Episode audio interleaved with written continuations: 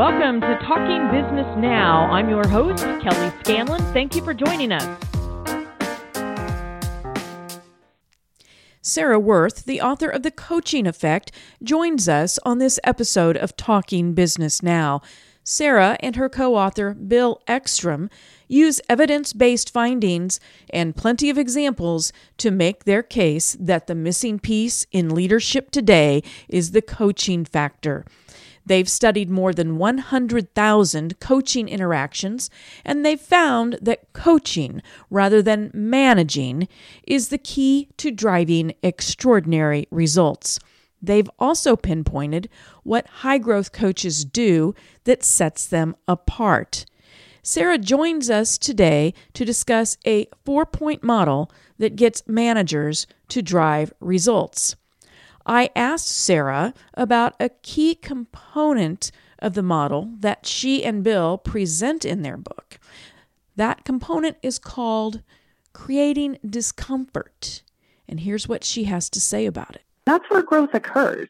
You know, when you think about the experiences that you may have had in your professional or personal life, I can pretty much tell you by asking that question to tons of people, they always say it's during a time of discomfort. We'll hear more from Sarah Wirth, the co author of The Coaching Effect, right after this message from our sponsor, Interrobang Solutions.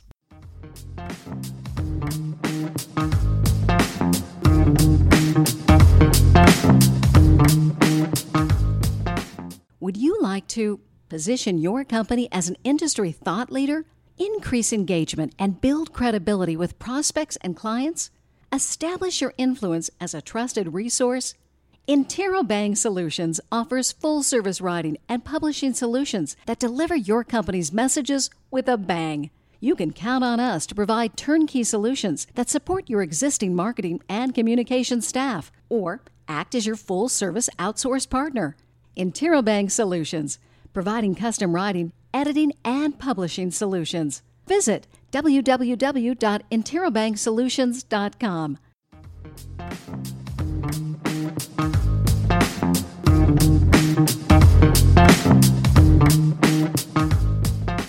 We're talking business now with Sarah Wirth, the Vice President of Client Services at Ecsell Institute. In this episode of Talking Business Now, Sarah talks with us about the new book she's co authored with Bill Eckstrom called The Coaching Effect. Welcome, Sarah. Thanks, Kelly. Glad to be here. Let's talk about some of the concepts in your book today. And a lot of that centers on managers versus coaches. Uh, tell us why you think managers are one of the biggest drags on performance today in the workplace. Uh, absolutely. You know, when we think about managers and management in general, we think about managing processes and making sure that work gets done, standing behind people with that clipboard uh, to make sure that they're executing. When we study what great coaches do, they're really more about inspiration and motivation and trying to figure out what drives each person to their best level of success, planning intentional experiences to help them grow and develop. And that's what really brings out motivation to perform. So rather than just managing to make sure that the work is executed, it's more about bringing out the best in each person and helping them raise their level of performance. Yeah, and that's an excellent point that you say bring out the motivation because you hear all the time about motivating people, but in effect, people can only motivate themselves. And so that's what coaching, uh, if I'm listening to you correctly, that's what coaching is all about helping people bring that out in themselves. Absolutely. And that's what the best coaches do. They develop relationships with their team members so that they know what makes them tick. Uh, they do a good job of establish, establishing expectations so they do know what they're supposed to be executing on, uh, but they also challenge them. We use the concept here in Ecsell Institute called complexity, and that's really getting somebody outside their comfort zone and asking them to grow and develop new skills. So the best coaches put their team members into complexity so that they're challenged to constantly improve. Sure, and and you call that putting them in a, a, state of discomfort. It's it's about boundary stretching. Absolutely, absolutely, and that's where growth occurs. You know, when you think about the experiences that you may have had in your professional or personal life, I can pretty much tell you by asking that question to tons of people, they always say it's during a time of discomfort. Uh, maybe they're taking on a new job, and so they had to learn new skills or entering a different industry.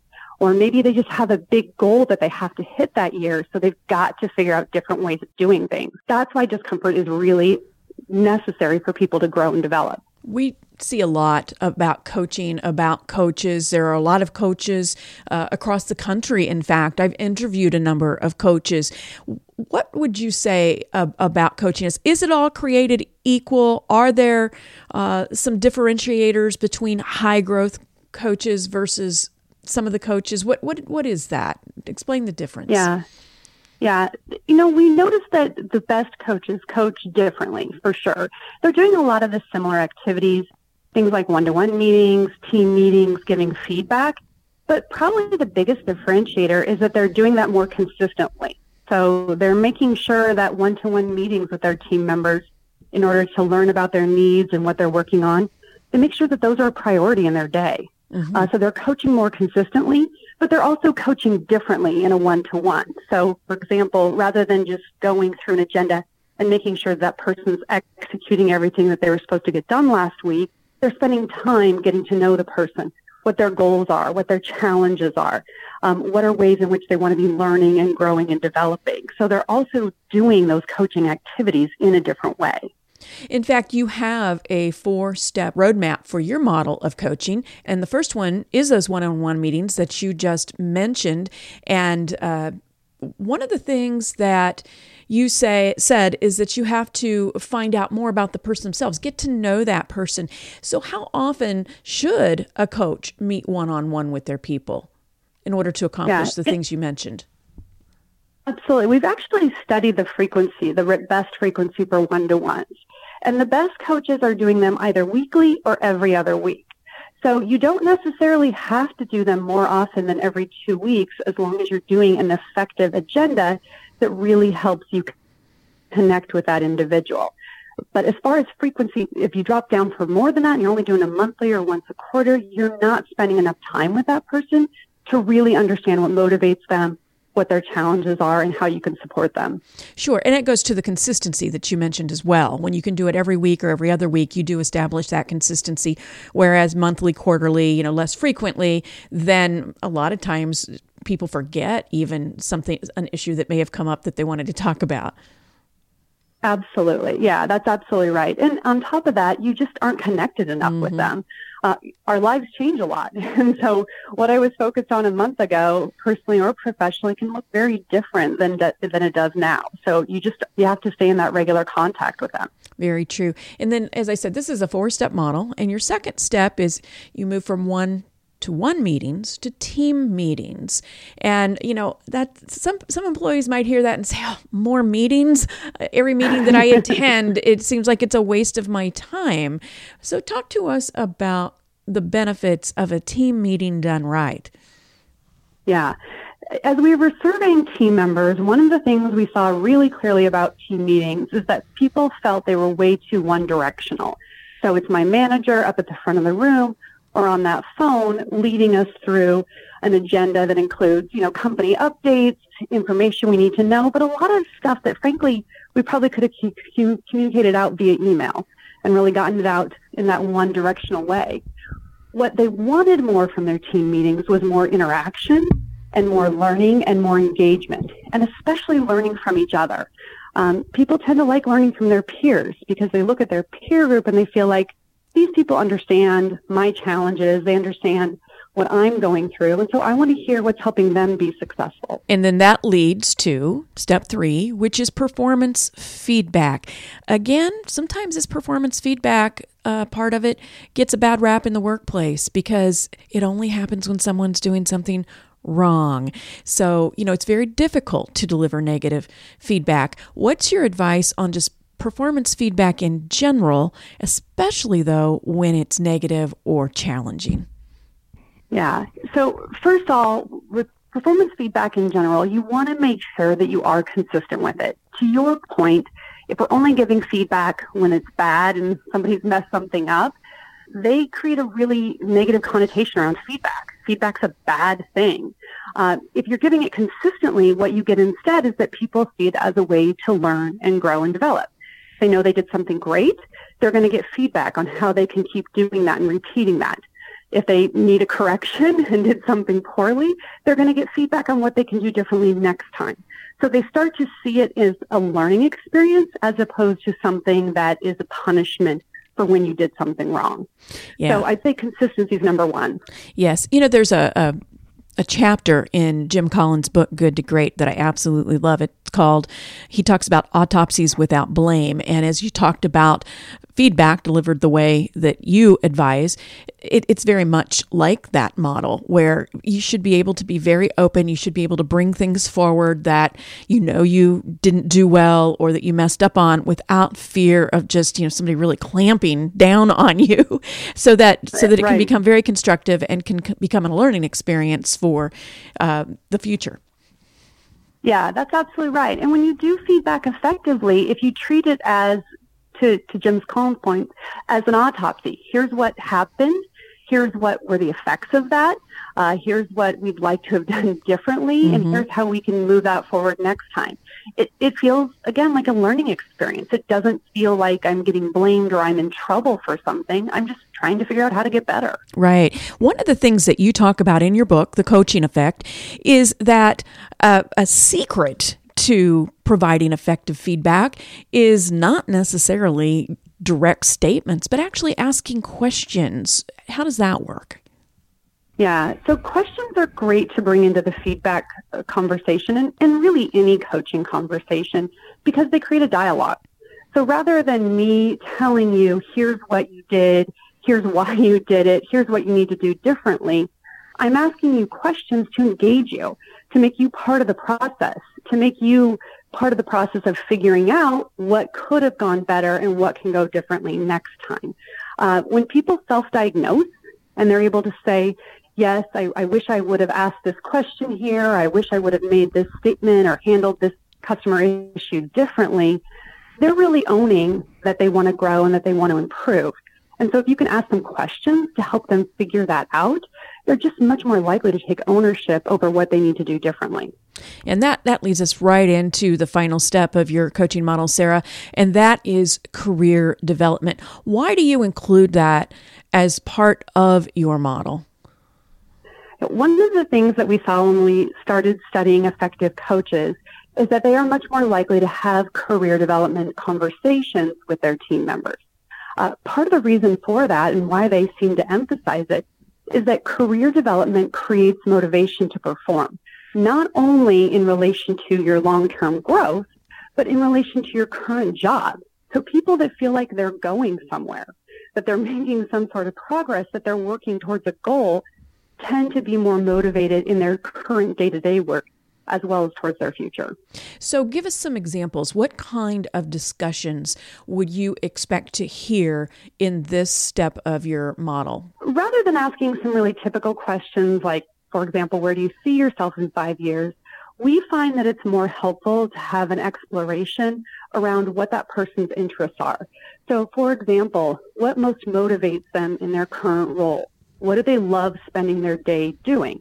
Because then you start to figure out what about their job really inspires them and really gets them excited?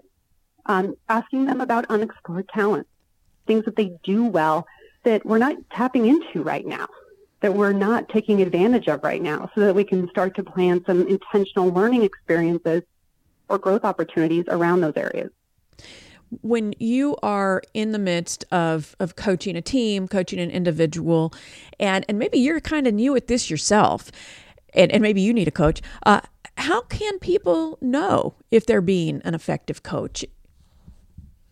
We find that the best way to figure out if you're an effective coach is ask the people that you're coaching. Uh, you know, if you're trying to understand whether or not you're providing good service to your customers, if you're a company, you ask them. You find out uh, what they think about your products and what you're providing. Same thing if you're coaching people is to ask your people, how am I doing? What am I doing well? What could I be doing differently? What helps you perform? What do you need from me? So getting that feedback from your people really can help inspire your learning as a coach. Tell us about your book. How is it set up? Um, how can it be used? Yeah. So with our book, we really try to give a, a coach, a leader, all the tools that they need to perform more effectively.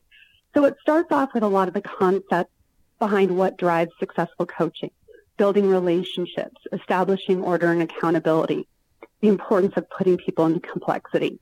So that's really the first portion of the book is getting those ideas and those concepts and those coaching behaviors out. And then the second half of the book is really more focused on practical application. So taking you through things like one-to-one meetings, team meetings, career discussions, uh, giving you an agenda for those and helping you figure out how you can implement those most effectively. And then on the, your website, you have some tools as well? Yeah, we do. So at our website, uh, www.ecsellinstitute.com, we have all sorts of tools. We have videos, we have uh, best practice papers, we have even formats and structures for how you can do these coaching activities most effectively. Uh, we have very much of an abundance mentality when it goes to sharing information, and so we like to really give out a lot of those ideas so that people can keep using it and learning to be better coaches. Yeah, it's it's quite a wealth of, of tools and, and information, that's for sure. And by the way, Ecsell is E C S E L L, correct? Yes, when thank you. That's yeah. right. That's correct. It can. You can go to our website and find it. You can also find it in stores at Barnes & Noble or at Amazon.com. All right. Let's talk about what a person can do if they're in a company and perhaps they're in a in a bad culture situation, perhaps uh, upper management, uh, the top leadership doesn't necessarily support a model like you just described. That uh, it's it's it's very old school, for lack of a better word, uh, in, in its approach to employee management, employee motivation, and training. What would you tell executives and managers in those situations about how they can still individually make a difference and still please their superiors, but also make a difference in the way that you described with the people that they're in charge of. Yeah, we've actually studied some coaches like that that maybe aren't in a culture that's really supporting coaching, but that's how they like to coach and that's what they found to be effective. And what we see is that they institute these coaching best practices that we talk about in the coaching effect. So they do their one-to-ones at a regular frequency using a little bit of a different agenda. They do those team meetings that are more interactive and more about learning as opposed to just one-way message communication. Uh, they do those best practices like our best coaches and they get better results. So ultimately, what ends up happening a lot of times is the rest of the organization will end up coming to them and saying, what are you doing differently? Mm. What are you creating that's different from our other managers? Sure. Because they're getting better results. Yeah, no doubt. We're talking business now. Talk to us about what managers, coaches should be talking to their people about in 2019. What, what what's a pressing issue that you think uh, should be out there and discussed? Yeah, in, in terms of, of where coaching is really going and, and frankly where business is going in general in 2019, is how to engage the people around you more in decision making, more in ideas, more in learning and growth and development. So we see that trend uh, throughout all of our client organizations that we study. Uh, they're moving away from just a top-down management model. And they're doing that not only with the people that they're leading internally, but they're doing that with their customers. Good they're point. not going to their customers with solutions. They're going to them with, let's partner together and figure out the challenge and, and work together to find the right direction. Good luck with your new book, The Coaching Effect. As Sarah said, you can go out on Amazon and get that. Thank you so much for your advice today. Thanks, Kelly. Appreciate it. We appreciate the support of our sponsor, Interrobang Solutions, providing writing, editing, and publishing services. Visit their website at interrobangsolutions.com. And thank you for tuning in today. Please be sure to join us for the next episode of Talking Business Now.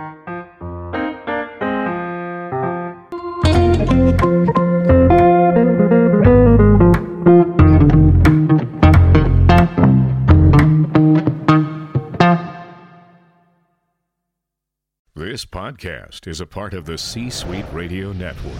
For more top business podcasts, visit c-suiteradio.com.